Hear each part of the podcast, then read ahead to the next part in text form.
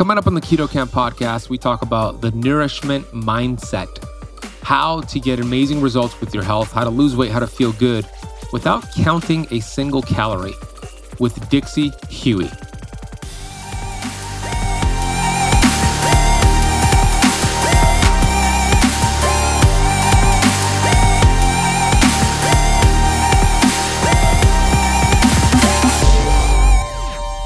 There's so many benefits to exercise. My favorite one, which I mean, you know, but big exercise ain't selling this one, is, you know, improved insulin sensitivity. That's awesome, you know, but I can't like hop on the scale and see that. That's under the hood. Got to get your blood work done, and it's not going to happen overnight. So, as a former 20 year marketer, I get why they're touting and marketing that burn calories, but exercise for me is more about insulin sensitivity, increased sleep, increased mood. There was, I'm sure you saw this, the study that recently came out that in the last two weeks talking about exercise is better, um, been shown to be better than medication for certain mental health conditions. You know, strength, balance, I mean, that's huge as we age. There's so many benefits, but just thinking I'm gonna start going to the gym and lose weight, like, you're gonna be disappointed and then you're not gonna exercise because it, quote, didn't work.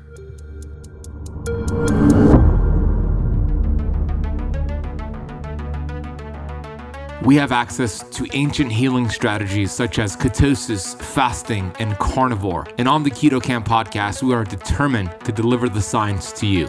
We bring in the thought leaders in this space to have extraordinary conversations so you could apply it and change your life. Your body was built to thrive. Your body is capable of healing as long as you identify the interference and remove it. I believe you are a masterpiece because you are a piece of the master. My name is Ben Azadi. I'm the best selling author of Keto Flex, and I want to thank you for spending part of your day with me.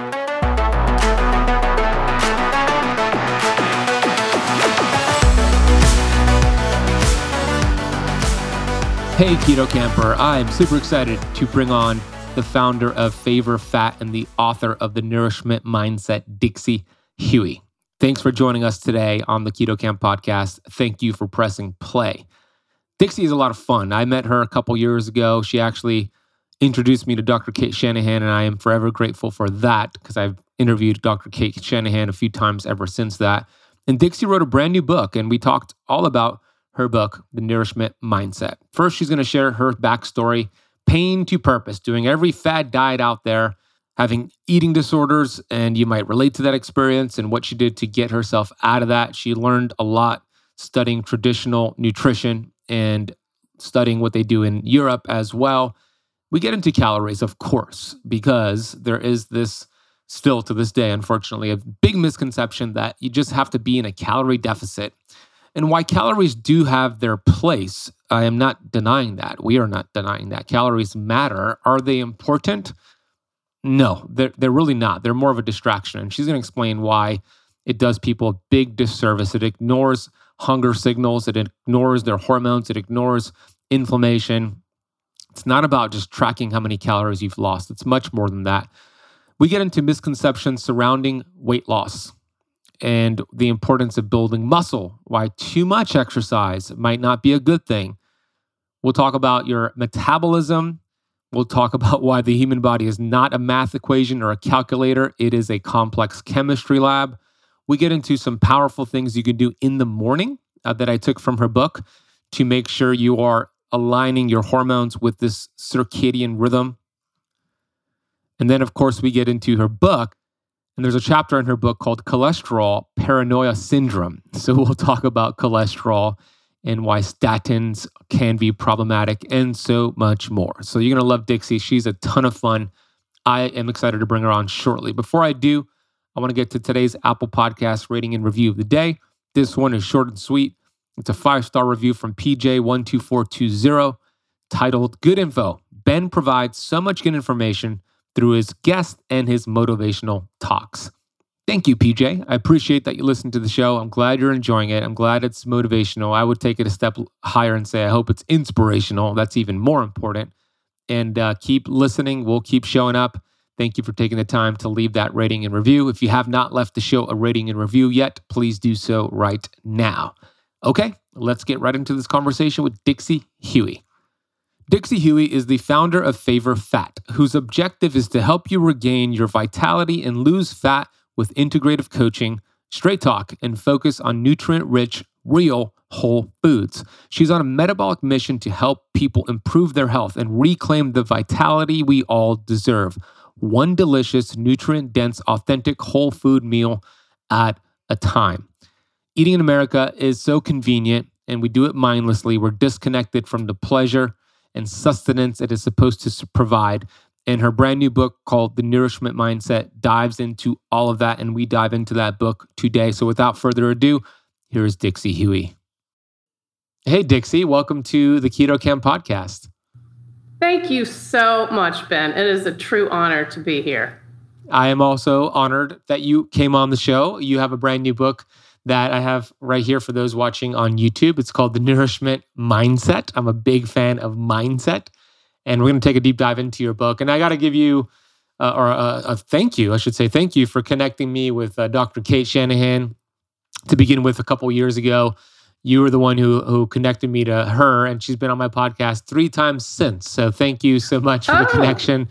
My audience loves course. Dr. Kate, and I just want to say thank you right off the bat. Well, it's the least I can do for both of you. Her work literally changed my life, not only health wise, but professionally. So um, there's that. And then just loving your work uh, to put y'all two together uh, for me was a was a no brainer. So, well, thank you. Uh, I'm so glad that you did that. Let's talk about your backstory. In your book, you talk about your past, a fat ballerina with bulimia, essentially, is what you write about in the book. So I'd love for you to go back to that time and some of the the struggles you had, and it's very relatable to the struggles a lot of people might be having when they fall down that rabbit hole of what mainstream news or mainstream wisdom tells them what to consume when it comes to nutrition. So how, how was that for you back then? Well, it was hell then. But because I was so ensconced in a severe eating disorder, I didn't know any different for a long time. So, what that was when I refer to the fat ballerina, I'm being facetious because at the time I was hovering under 100 pounds. But when I looked in the mirror, I saw a fat teenager because I wasn't thin enough. And what the reason I point that out is because it's to show the way that disordered eating can change your brain functioning. Because I can look at a picture of myself now and go, oh my gosh, what a sick chick. But at the time, I didn't see uh, my mirror reflection was different than what reality was. So that's just to illustrate the profound effects that eating disorders have on the brain. So a little bit scary, but true. And, you know, the reason that I developed that eating disorder was in part, I think a large part due to ballet, but I don't want to blame ballet. I'm just a super determined person, and I didn't have the, the God given gift of a ballet body, is how dancers talk. And I was hell bent on getting it. And that's just me for better or for worse. Also, my parents were in the middle of a horrible divorce. So I think possibly had I not had all those other life stressors that maybe I wouldn't have gotten so sick. But I was completely consumed by this eating disorder. You didn't even realize you had an eating disorder, did you? Not really, because it's funny what you can tell yourself when you're trying to justify behavior. And at 15, you know, what do you really know anyway? I mean, it's it's a tough place to be in in adolescence. But I just I knew I wanted to be a dancer and everyone around me basically had an eating disorder. So that just felt like that's part of the job description. And so that's like normal in my world. And i think a lot of people who are into gymnastics ice skating the wrestling for for men that's just kind of part of what you're signing up for. Mm, that's interesting. You mentioned a quote in the book. I'm going to read it directly because i love the quote first time i've read it or heard it from marcel Proust. And uh, Marcel said, The real voyage of discovery consists not in seeking new landscapes, but in having new eyes. You kind of start off part one of the book, chapter one of that, with that quote. So, what, what is, how does that quote resonate with you? Well, man, that's a great question, right? Because I just talked about how I looked in the mirror and I literally didn't see the image that was reality. So it's in part due to that. But when I put that in the book, that for me was really reflecting the transformation process that I went to to become completely healthy because I did recover from the eating disorder, but I still just kind of had dalliances with non normal behaviors such as exercise, bulimia, and that sort of thing. But once I met people, met in quotes, through their work, like Dr. Shanahan, who you mentioned through deep nutrition who is totally focused on the four pillars of uh, you know the ancestral diet she led me to think oh my goodness i've been doing this all wrong you know i haven't at all been thinking about the nutrients i've just been thinking about the calories you know so gummy bears versus steak which by the way steak is high in fat so i should be avoiding that and then in walks in someone you just had on the show recently nina teicholz and her work. And it's like, oh my gosh, maybe I'm nutrient deficient. Maybe the reason I crave sugar all the time is because I'm not eating anything that's really bioavailable to my tissues and cells, and that I'm just uh, hungry. And so, between those two women, that is what transformed my mindset, and it gave me the the new eyes that uh, Marcel Proust reflects. Makes a lot of sense, and a lot of people have gone down that path of calories in versus calories out, or might be on that path right now. And I would estimate that if I walk down South Beach here and I asked 100 people, how do you lose weight? Mm, 80 out of 100, maybe higher, will say, oh, just eat less and move more, which kind of makes sense, you know, but it doesn't give you the full picture. That's like that's like asking somebody like a billionaire, how do you get rich? And he says, just spend less than you earn you're kind of thinking yeah, right. you're kind of thinking like yeah that makes sense but it's not giving me the solution there's a lot of things missing in that answer so let's talk about it like why is it such a, a failed approach and why does it disregard nutrition uh, metabolism hormones and, and what can we do to put an end to that conversation once and for all? Right. So a wise person uh, once said you know we don't need to count calories but calories do count. I agree. I used to say, you know, just throw all the calories out the window. And frankly, that worked for me for a long time. But as we age, our bodies change. And I still don't count calories, just for the record. That would be like uh, going back into just a zone I can't do. But the point is, it's really the lens of nutrient density that matters. And I do firmly believe that our, our bodies, our brains have you know, we know this, you know, hunger and satiety signals. There are all kinds of things in the endocrine system, as you and much of your dedicated audience know, that influence your eating patterns and behavior. But I think that the missing piece that we see in sort of the world on both extremes, right? So, on one extreme, which is not many people, but it's a spectrum, you've got people just like shoveling in fast food mindlessly watching the tv like if anyone's ever seen the movie idiocracy like that's an extreme yeah. yeah. It's, it's very depressing on the other extreme is like your you know fitness model or some of the frankly diet dogma people who you know i love the carnivore diet for example for you know certain people that has like saved lives and made such a, a, a, wonderful impact on them. But when we start getting too dogmatic and we're now afraid of a sweet potato, neither of these extremes and a lot in that gray area in between, like none of this reflects that beyond nutrient density is the pleasures of the table. Like we're supposed to enjoy our food, we're supposed to enjoy our lives, and we just, that to me is the missing piece the metabolic puzzle. We're all talking about what should we eat and when should we eat and should we fast and yada yada. But I think this leaves a lot of people out of the conversation because they're just it, they don't want it to be so hard. So calories are just hard. It's math all day long. And when you think more about nourishment and, and pleasure through nourishment, to me, you're focused on something that's more sustainable and pleasurable. Yeah, and I don't like math, so I don't want to do it every Me day. neither. Please no. And I, I agree. You know, the calories matter. I'm not denying that. They're for sure, calories matter, but are they important? No, they are very low on that uh, priority list. There are other things that are so important. You mentioned it nourishment, the quality of your relationships that you sit down with and have food right? When we think about blue zones and there's a lot of pitfalls with blue zone population so i don't put a lot of value in that but what they have in common those individuals have community they have celebration they have feast they have nourishment meals they they enjoy each other's company.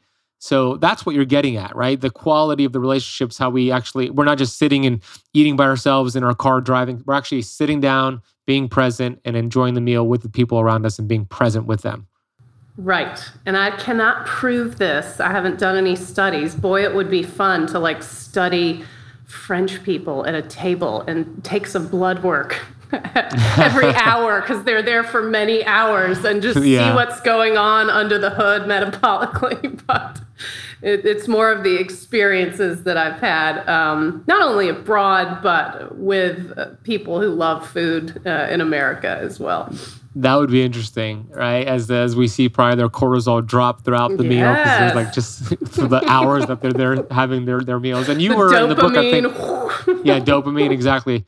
You were um you were in France, right? In the book, I remember reading about you living in France for some time, correct? So yes, I had a transformative experience in college, just studying abroad. And I will admit, I not only brought a scale, a body scale, on my study abroad adventure, I brought a set of eight pound weights. So back to that, like overly dedicated. and I'm not proud of that, but I share that just to show again that mirror that you're looking into and you're not getting back what is reality. But that's the first place I noticed like, oh my gosh, these people have a completely different relationship with food. A, B, you, wow, I mean, how are they also possibly thin, you know? Paris bitches.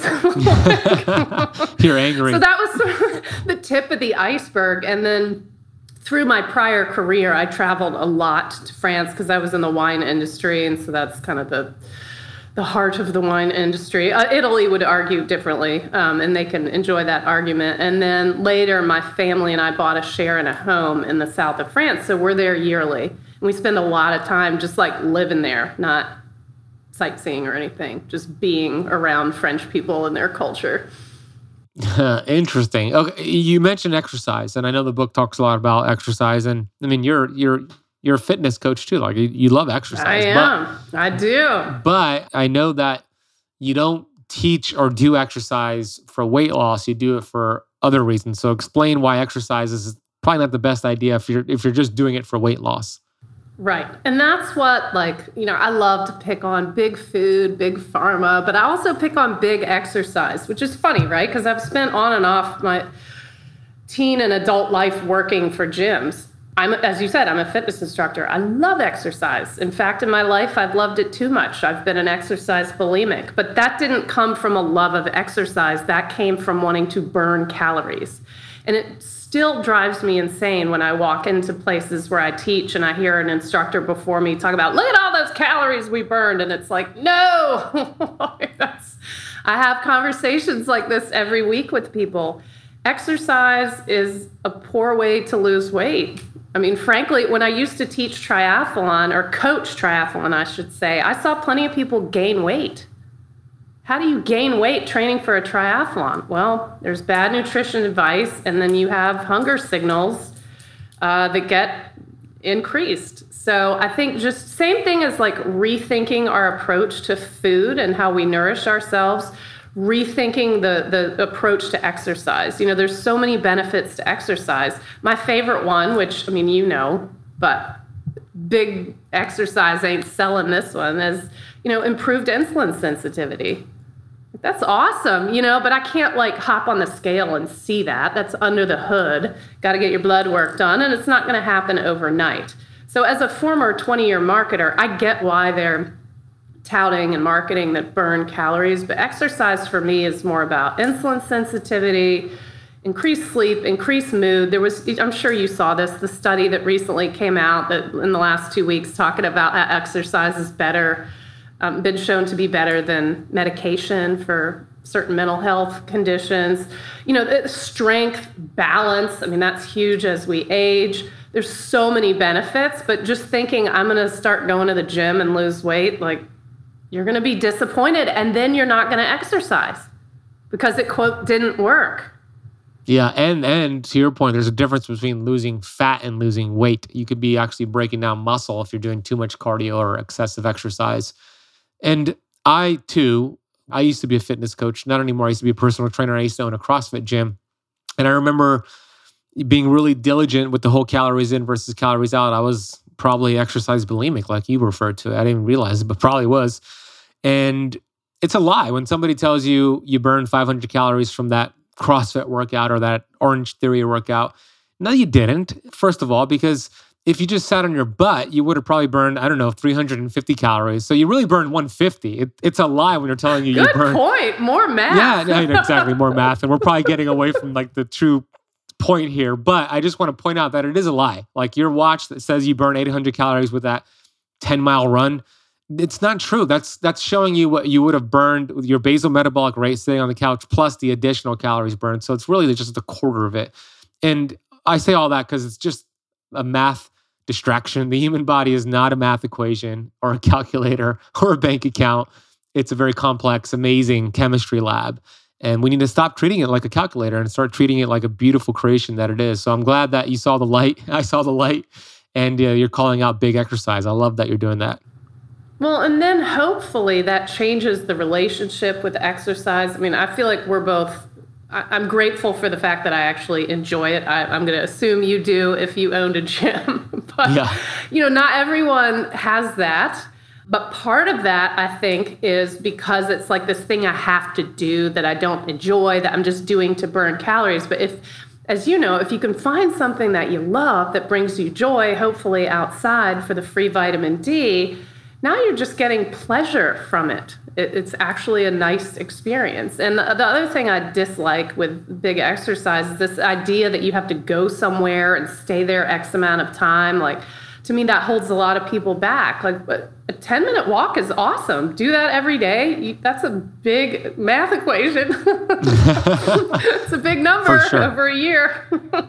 You're right about the the exercise part a lot of people are like they, they look at it like i'm going to go suffer just to burn those calories and that's not going to that's going to be very fleeting. It's not going to last very long. But if you could you, if you could find we'll call it a hobby something that you enjoy doing that also incorporates movement and exercise like that is such a winning formula. For me it's basketball. Every sunday sometimes even in between like yesterday i went to the park but every sunday for sure I go play basketball and yeah, I'm burning a ton of calories. I'm getting all these steps. I'm getting my heart rate up and I'm getting all these benefits, but I don't feel like, oh, I just exercised for an hour and I'm like exhausted or, or like, oh, I'm going to go exercise for an hour to burn. I, I feel like this is fun. So that could be pickleball. That could be, I don't know, surfing, could be swimming, but finding something you enjoy to do that's also an activity of movement, that is the sweet spot. And that's exactly what you're saying, right? Absolutely. And something I just thought of is to ask you is, whenever you're out playing basketball on Sunday, do you do you have it? And as soon as you hit 500 calories, you go, I'm done. Yeah. Yeah, Peace. look at my Oura right ring. my Oura ring said, "Oh, 500 calories. I'm out, guys. I'm done." that's what people do on stupid. the treadmills, uh, the gerbil mills. I like to call them. Yeah, ah, okay. And look, and I'm all, I'm not against treadmills. I'm all, I love sprinting and warming up on it, but I'm not doing it to hit a 500 calorie threshold and hopping off. Right, and that's your point. So yeah, that's a big power tip right there. Find an activity you enjoy that you love doing. You'll get the oxytocin benefits, do- the dopamine benefits, and the exercise benefits without actually realizing you're exercising. So, great tip right there. Hey, when was the last time you bit into a juicy burger or a perfectly cooked steak and thought to yourself, this is the best thing I've ever tasted? If it's been a while, it's probably because most meat products are conventionally raised, which not only affects the flavor profile, but significantly diminishes the beneficial nutrients and minerals. And believe it or not, even products that are labeled as grass fed or ethically raised to make you think they're high quality are often finished on grain or in factory farms, which is why I am so excited to share something with you today that will not only help you avoid the hormones, antibiotics, and pesticide residues that diminish the taste of conventionally raised meat, but could also save you nearly $1,000 over the next year on your grocery bill. And the best part, this may be the best tasting thing you've had in a long time. So, what the heck am I talking about? I'm talking about Wild Pastures Meat Delivery. They provide the highest quality meats from small, regenerative, family run farms here in the United States that prioritize sustainability and animal welfare. Their beef is 100% grass fed. Their pork and poultry are pasture raised, something you won't find anywhere in the grocery store, resulting in meats that are not only healthier for you, but also better for the environment. One of the reasons why me and my fiance Natasha loves wild pastures is that we can opt out out of supporting harmful conventional farming practices and instead support small family-run farms without spending a fortune. And the convenience doesn't stop there. They offer delivery straight to your door so you can enjoy delicious, high quality meats without even leaving your house. No matter where you are in the lower 48 states, Wild Pastures has got you covered. Not only is this the most convenient way to get your meat products, but Wild Pasture meats are better for you nutritionally and they're higher in the total nutrients, phytonutrients, antioxidants, key fatty acids, vitamins, minerals, proteins, and amino acids. And today, for keto campers, for a limited time, you can get 20% off every box plus free shipping for life and $15 off your first box. This is a crazy deal, and I hope you take advantage of it. So make the switch to Wild Pastures today and save nearly $1,000 on your grocery bill while feeling healthier and enjoying the best tasting meats of your life. All you need to do is go to the link in the podcast notes down below. Everything is already applied. All you got to do is click that link, customize your order, and you'll have some delicious, healthy tasting meats very soon. Head to the podcast notes down below, click the link, enjoy your wild pastures. Okay, let's get right back to this episode. I want to talk, uh, I want to transition here because your mission, I love the mission, a metabolic mission to help people achieve vitality. It's a great mission. I love it. I love that you're clear on the vision, on the mission and the vision. When did that become clear to you? Like at what point during throughout your journey did you decide this is the mission and and why did how did that occur and then why is this your mission? Over time, um, I'm not shy about the fact that I started writing the book when my son was a toddler, and he's now nine, and it's just published. And the funny part of that story is really that I remember after I wrote the first draft, I'm like, what all these authors complain about? I'm gonna be done with this sucker in six months. And now, you know, seven years later, okay. Eat your words, bad pun.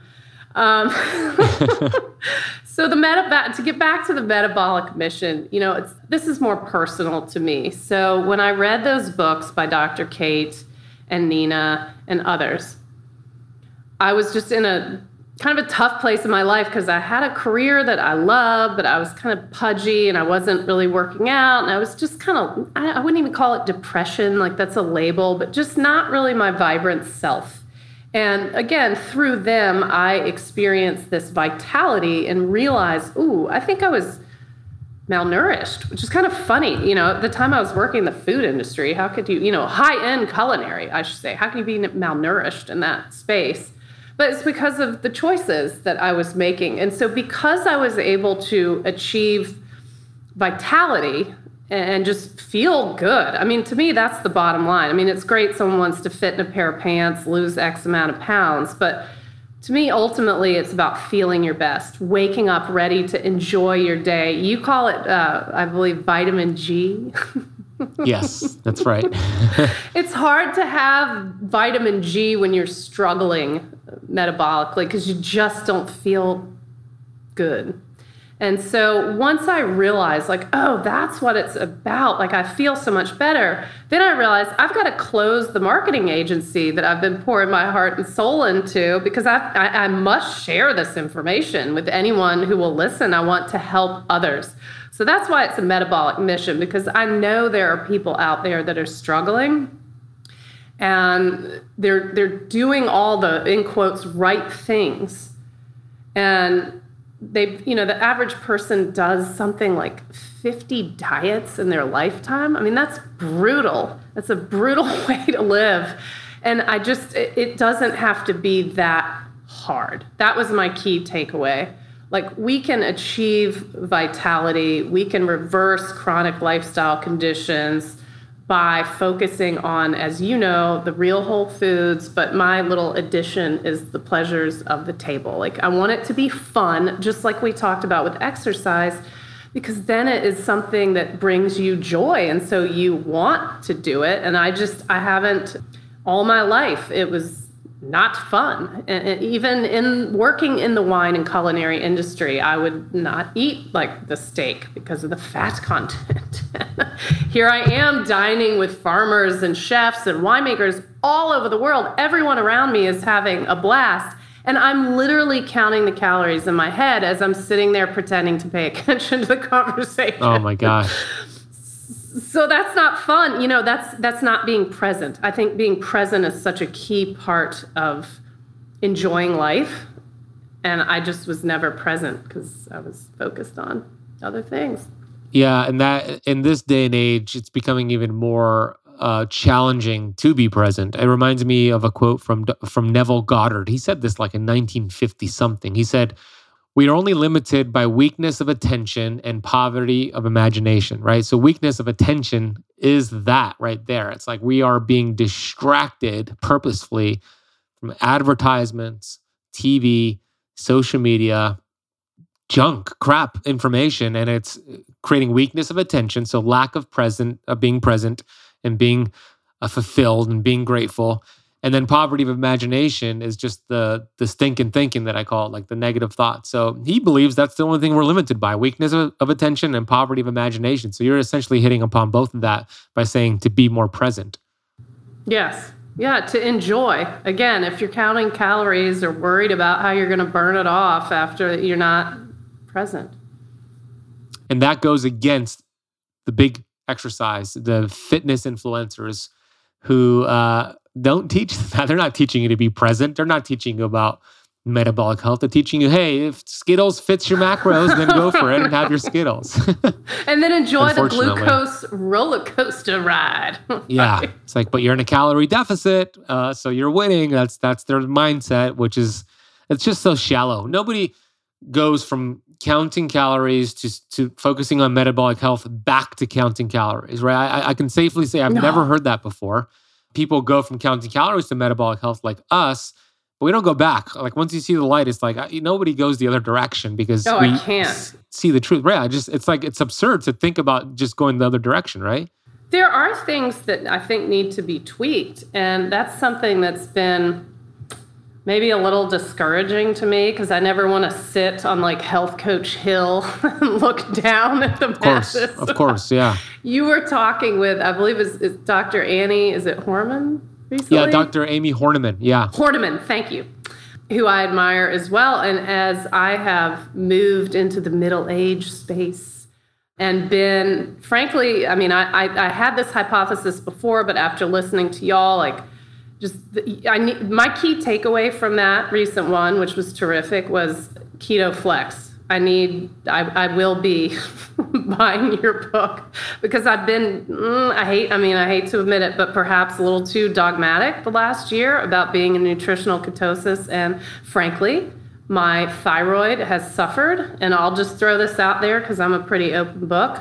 Who knew? I just got diagnosed with low T I'm like, am I a dude? Why do I have low T? well, that's a thing. So, you know, what worked for me in my mid 30s and early 40s, I, have got to change it up a bit. So I'm, I'm open to to change and that's where i think we have to just be open and shy away from diet dogma uh, amen i love that about you thank you for being authentic and transparent there and that's what it's about it's about health over dogma and I do think, based off of what you shared, I do think having a keto flex day, whether that's like one day per per week, where you have higher healthy carbs, limit your fasting, and just feast it up, high protein, high carbs.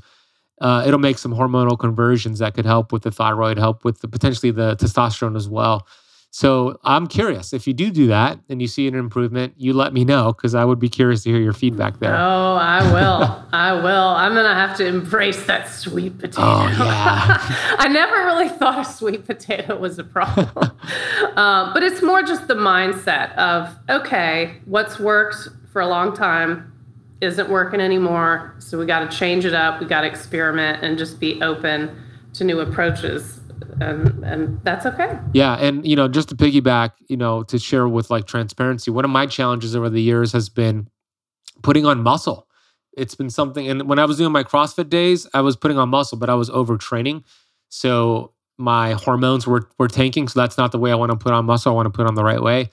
And then the last two years has been a delicate balance between like being consistent in the gym and, and strength training and some lower back issues I, have been having over the last couple years and then also like fine tuning the protein intake and all that. So that has been my challenge the last couple of years. But I'm happy to report that the last month or so, I've been seeing a new chiropractor, and she's been doing some more like trigger point release on my lower back, and it's been feeling better. So I've been getting into a consistent routine, and then I've been upping the protein and the creatine. So my experiment is to keep doing that and see what it does for the muscle mass because as you both you know and i know that we both know that muscle mass is such an important organ to develop and we want to have healthy amounts of it Yes, because when we diet, we, if we have that mentality, we often will lose muscle mass, and then it just makes the whole thing harder again and again. By the way, when you said, what did you say, trigger point? Is that a code word for like her digging it, him or her digging into you and you like biting your hand? That's exactly it. Yeah. With her elbow and uh, red light therapy. Yes. Yeah. I've had that with a physical therapist. He had what I called like an ice pick. I'm just like, yes. oh, it's the ice pick. It's coming out. But you know, the things we do. and it and it, it helped. It's been helping me. And I've I've been and I've done other things over the last couple years. And this is the thing that has helped me the most. I've done chiropractic adjustments, which I'm still for. I've done PRP injections and different stretching and different things. And it wasn't until I found this lady, and she's right like five minutes from where I live. What a blessing that she said, I know your problem. It's not that you need chiropractic adjustments or more injections or any of those stretches that you've been doing. You have calcium built up in your lower back, and we got to go in there and dig in and break it up and send it to your fascia. I'm like, okay, let's try it. And yeah, an hour of like her digging in, I'm like, they're sweating, you know, the feeling. But I get sore, and then uh, my body recover like repairs, and then I feel better. And it's like, oh my God, it seems like it's working so far. Yeah. Oh, that is awesome. Yeah, so thank God for that because now I could be in a consistent routine. But enough about me. You mentioned Nina Teicholz and Dr. Cate Shanahan, who pretty cool. They, they endorsed your book, and those were two people that actually like you started studying and influenced you to get into this space. So how how does that feel for those two rock stars to to endorse your work? It is. Uh, it's still a little bit like a dream, quite frankly, because I worked for 20 years in PR and marketing, I, you know, I can joke around and say that's sort of professional stalking. So I was not shy about uh, approaching them, but not to help me. I mean, I approached them years ago to thank them because when someone has a work that improves your life, you know, of course you want to let them know that. And it turns out that both of them are they're human beings. And um, you know i'm not into celebrities but to me they are my celebrities. So to have them endorse my work just i mean they're it's it's hard to find the words. And i, I really i appreciate those ladies very much. I, I tried to give back to them uh, when i was still in my marketing role. My idea was look i'm in the food and wine industry you know, a lot of people in the industry, you know, they want their cake and eat it too, to use a horrible expression. But, you know, people there want to enjoy life, enjoy the pleasures of the table. But a lot of them are struggling just like other people. And so to me, if I can bring the work of Dr. Shanahan and Nina to a broader audience that writes about the pleasures of the table, then maybe we can all benefit. And we had some, um, I think, good success for each of them. You were, uh, you know, one of those. But we also had a lot of pushback. I ain't gonna lie. How so? Well, you were talking with Nina about people oh, the pushing bullying? back on her. Oh, that's what you bullying. were mentioning in the email you sent me. I yeah. was, yeah, I was never bullied personally uh, for promoting her work, but I do have an example. I had a, and I'm not going to mention this person's name, but I had a long time connection colleague. I've done many pieces with her who wrote for a big, you know, what we PR people would call an A plus publication. And she got Nina's book. She inhaled it like I did. She wrote this whole feature piece after interviewing her. We were all three of us so excited. When it's gonna come out. And then just one day, poof, story got pulled. And huh. I've never had that happen with this writer. With wow. others, sometimes, pretty rare in that industry, uh, just gone. So you and I both know. I mean, it's it's what y'all were talking about. Yeah, big big pharma and big food does not want that article published. No! How long? how long ago was that? When was that? This was probably three, four years ago. Because hmm. that was one of my ways of thanking Nina. Hey, can I volunteer for the Nutrition Coalition? May I promote your work to a different audience? You know, and so that's kind of how we we did that. But I just wanted to circle back on that because it's true. I mean, the, sometimes the mainstream ignores uh, what we need to know that can best help us. Yeah. Yeah. Not only do they ignore it, they intentionally give us the opposite of what we should be doing. So I was just at um, Low Carb Denver and I was moderating a panel. Ah, yes. That's a great do- one. Yeah. Doctor, uh, on the panel was um, Dr. Ken Berry, Nadia Pateguana, Dr. Gabrielle Lyon, Dr. Jaime Seeman, and Dr. Kwadwo. Kwadwo. Oh, I love and, him. Oh, his yeah, personality. He's, he's great. yeah, he's so much fun.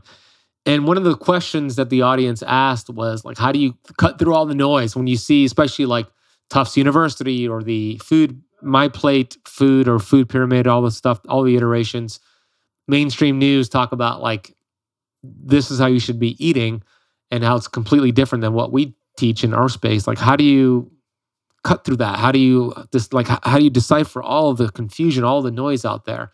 And what I said, and it got a big laugh from the audience. I said, well, I think it's very valuable to follow what the government is teaching when it comes to nutrition. Like I pay close attention to it. I tell my students to pay pay close attention to it because I want to know what they're promoting. And then once I know, I'm going to do the complete opposite, and I know I'm going to be healthy, right?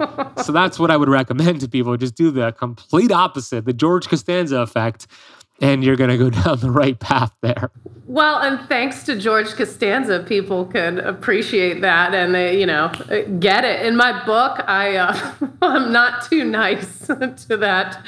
Uh, I call it the uh, POS food pyramid. Keep the language piece of something food pyramid, and uh, one needs to know, and then one can decide for oneself what is working. Hey, Keto Kamper, there's something that I do every single day to supercharge my mitochondria to help with inflammation and soreness from a workout, and that is the use of red light therapy. This is called photobiomodulation, and there's a ton of research that shows the benefits of near infrared and red light therapy. The red light therapy that I use is from Bon Charge. I simply use it 10 to 20 minutes per day. It has both near infrared and red light, and every single day when I use this, I feel ready to take on my day. So, whether you're dealing with gut pain, joint inflammation, or you want to just supercharge your mitochondria, get your hands on a quality red light therapy device. And I highly recommend the one from Bon Charge. They hooked you all up for being a Keto Kamp podcast listener with a 15% off coupon code. All you need to do, check out this product and all the wonderful products they have available, is to go to boncharge.com com slash ketokamp and use the coupon code ketokamp at checkout to save 15% off your order. We will drop that link and coupon code in the podcast notes. Go check it out and let's get right back to this episode. So, I want to talk about chapter 23 how to heal your addicted brain. And you have several tips here but I, I am going to start with the first one because I think this is very important. Not just if you have an addictive brain, but just for health. But you talk about ditch the the screen rise. I like that. I actually never heard that term before. Screen before screen rise. I don't rock, think it's mine, but I borrowed it. I like it though. Screen rise. Oh, that sounds awful. And then rock your morning. So why is that so important to start your day off the right track with uh, being intentional with your morning routine? Well, I'm going to go back to something I've heard you say about vitamin G.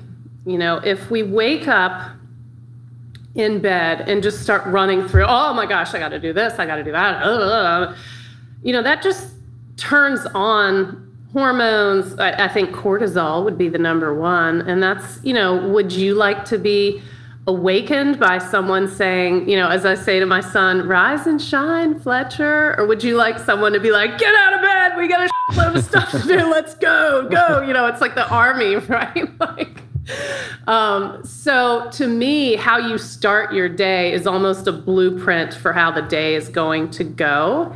And we are all, and I again, I'm not on health coach hill looking down at people. I struggle with this too. But I think when you you don't screen rise is just what it sounds like. It's you know a lot of people have their phone indented into their face when they wake up. You know, so my pro tip is don't put your phone in your bedroom, right? Then you can't have a phone face indent.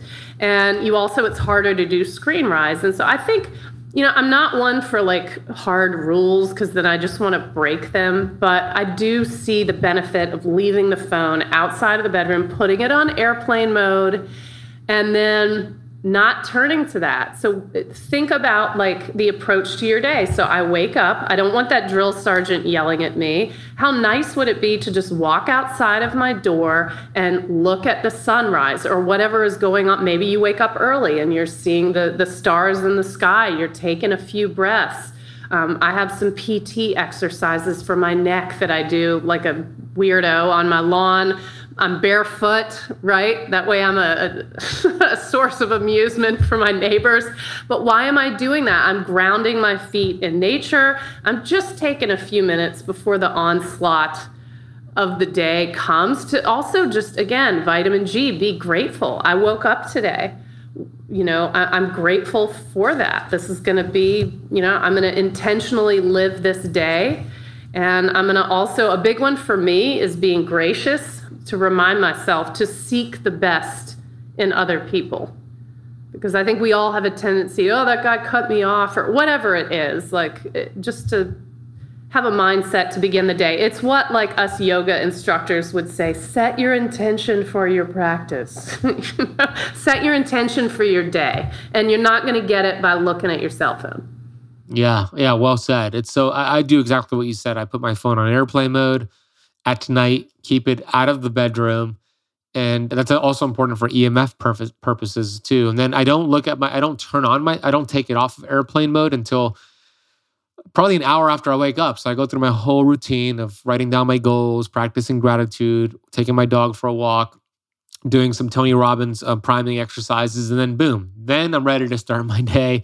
As I make my coffee, I turn on the phone, listen to like a podcast or an audiobook, and it's been transformative for me because before many many years ago i used to be one of those people who did um, what was it called screen screen rise. rising i was i would screen rise and i would actually every morning just first thing and it's like playing russian roulette because you can look at your phone first thing in the morning and you might get a nice text or comment on your social media which is cool good dopamine hit or something negative or a problem you have to solve and it's like boom you're scrambling that cortisol's through the roof the drill sergeant yelling at you go get started on your day and that's just not a I don't want to play that game. So I love that you put that in the book. Thank you.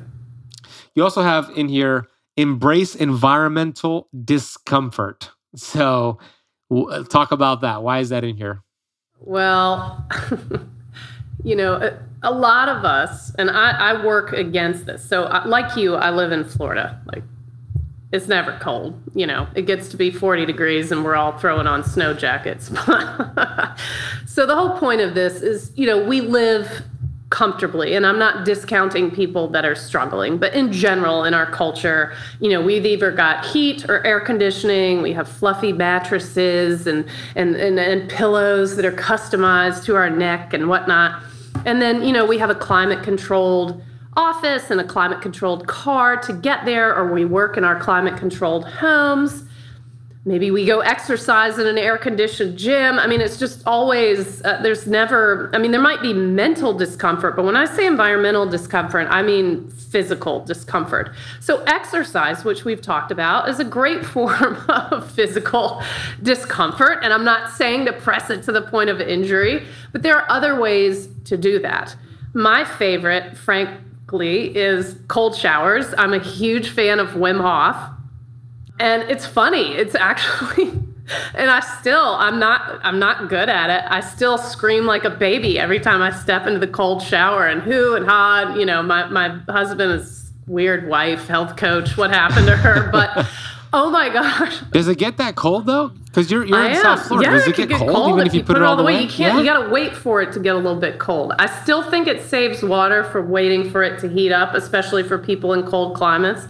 You got to wait a little bit for it to get cold, and it's probably not as cold as Wim would like it, but it still elicits the like hooing and hawing from me. And I I get a little rush from that. I ain't gonna lie. It's sort of like Wim Hof's breath holding technique. You know, that's environmental discomfort as your CO2 is rising. You you don't like it. But gosh, I mean it's it's like free endorphins and us exercise lovers like we we kind of like our endorphins. So there's many ways to embrace environmental discomfort. Again, I've talked about how my neighbors think I'm weird. Like if it's one of those rare cold days in Florida, like I don't bother putting on a jacket and I go walk around barefoot, walk the dogs. Like it just it's super invigorating for me. Yeah, So, I love it. It's you know, hormesis is what you're talking about. yes, like a- a hormesis. And it's not my idea. Yeah. Positive stress. Uh, the body adapts, the mitochondria adapts, and they get stronger and better. And that's the name of the game. People think stress is bad for you. And it can be if your body does not adapt to the stress, but stress could be, it's very important for health and resiliency and longevity. So, cold showers are a stress to the body. Intermittent fasting, which you talk about in the book, is a stress to the body. Exercise, stress to the body. Red light therapy, sauna, are those bad? Maybe if you do too much, but if you do the right amount, your body adapts and you get stronger. So it's stress is only bad when you don't adapt to it. Stress is very vitally important when you do adapt to it, and that's exactly what you're referring to. Precisely. And it's fun to like hoot and holler in the shower. I ain't gonna lie. I mean, there's something about it. Like, I got this.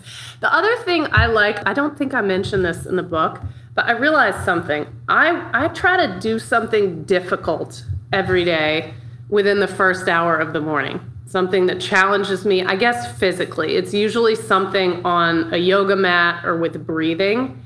And the reason I, I realized this recently after I'd written the book, like if I can put myself into a yoga bind or do my favorite pose, bird of paradise, which got your leg up by your ear, and uh, it's a crazy pose, right? If I can do that and just sort of embrace that discomfort, then I am able to deal with child, dog, clients, schools, people who honk, you know, because I already did something hard that day. So I just, for me, it just sets my mindset up to be just, I'm gonna, because I'm type A, right? I've always tried to be type B plus. I don't think I'll ever get to a B, but uh, just to calm down and be like, I got this. Like, I don't need to attack everything. It's a great tip. Start with something hard in the morning, and the rest of your day becomes easier. I love that. With the book, uh, The Nourishment Mindset, what is your favorite part personally, your favorite part about your book? Oh, great question. Okay.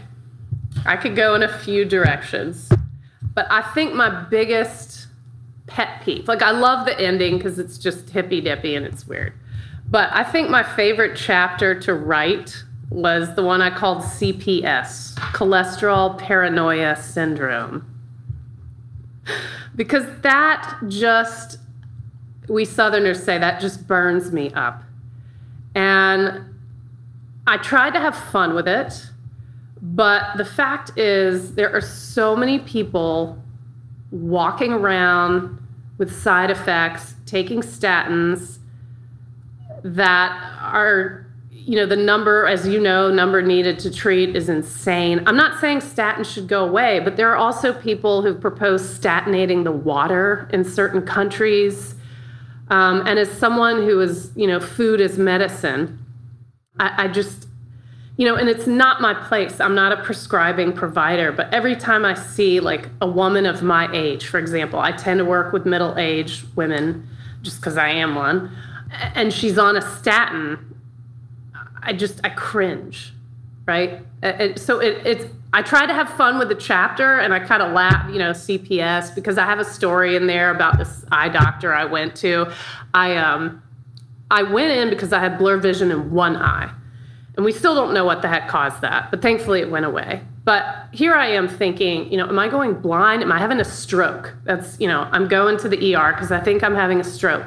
And this ophthalmologist who has a very good background, nice guy, totally think before he, you know, he's looking at my chart and the first thing he says to me is, have you ever been told that you have high cholesterol? And I'm like, dude, am I having a stroke? Like, can we get to the statin talk later? You know, that's a real thing in an emergency room. Like, it's just, it's such a pigeonholed uh, approach in the medical field. And again, I'm not I'm not a provider. I'm not saying you shouldn't take your statin, but I'm just saying, you know, like weighing the benefits and the risks. So I think my hope that's that's why it's my favorite. I hope someone can just say, look, there's a whole nother story to this. Because I think a lot of people are swallowing these pills just for insurance, you know, in quotes. So I don't have a heart attack. But this is all the diet heart hypothesis. So I'm gonna hush up because I could go on forever about this clearly, but that's the one.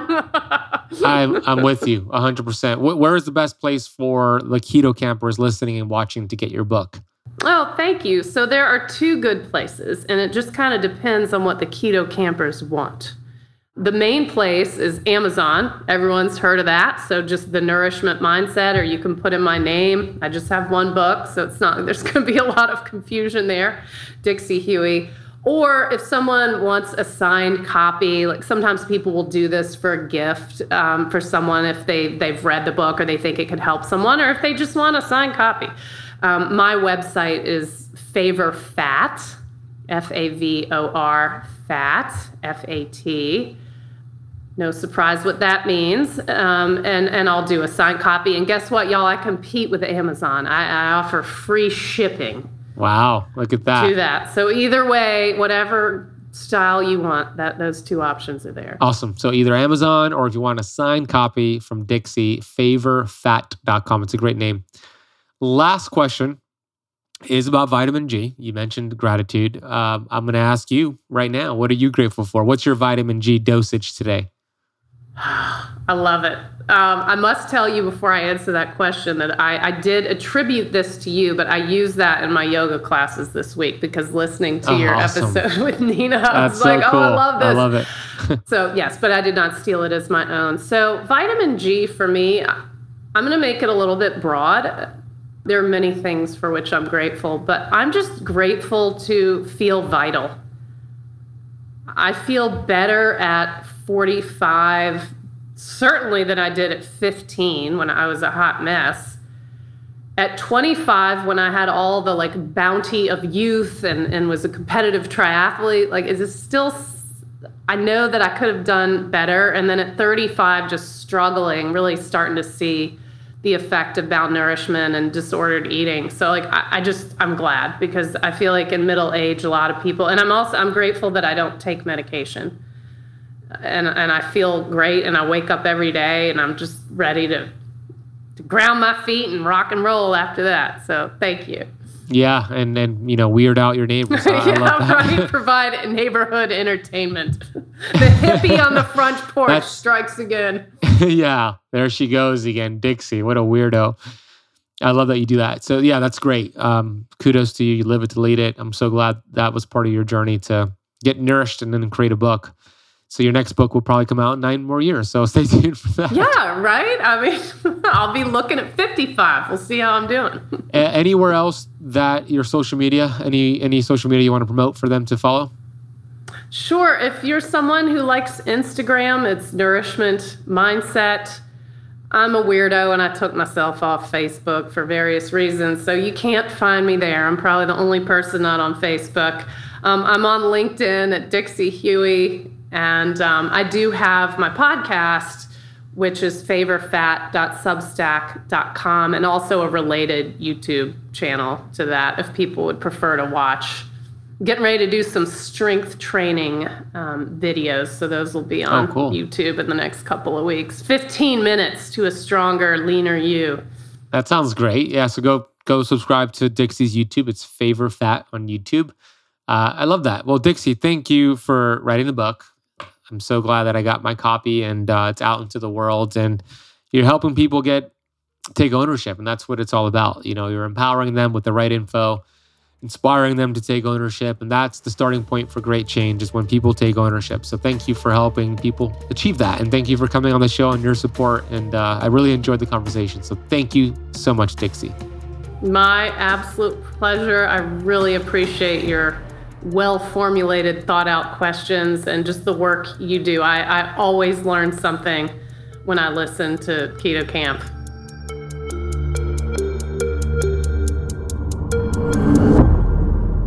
I hope you enjoyed that fun conversation with Dixie and you are more equipped to get results, to get healthy, to lose weight, not the other way around. Go get her book. The Nourishment Mindset. We dropped the link in the podcast notes along with timestamps and notes and everything that you need to find is down below in the podcast notes, including her social media and her YouTube channel. Go subscribe to her YouTube channel. Go follow her on her Instagram. Her website is favorfat.com. Go check her out. Share this episode with a friend, share it with somebody you believe who could get value from a conversation like this, and post it on social media and tag us so I could share that on my stories on Instagram. Thank you for spending part of your day with Dixie and myself. Please consider leaving the show a rating and review, and I'll see you on the next episode.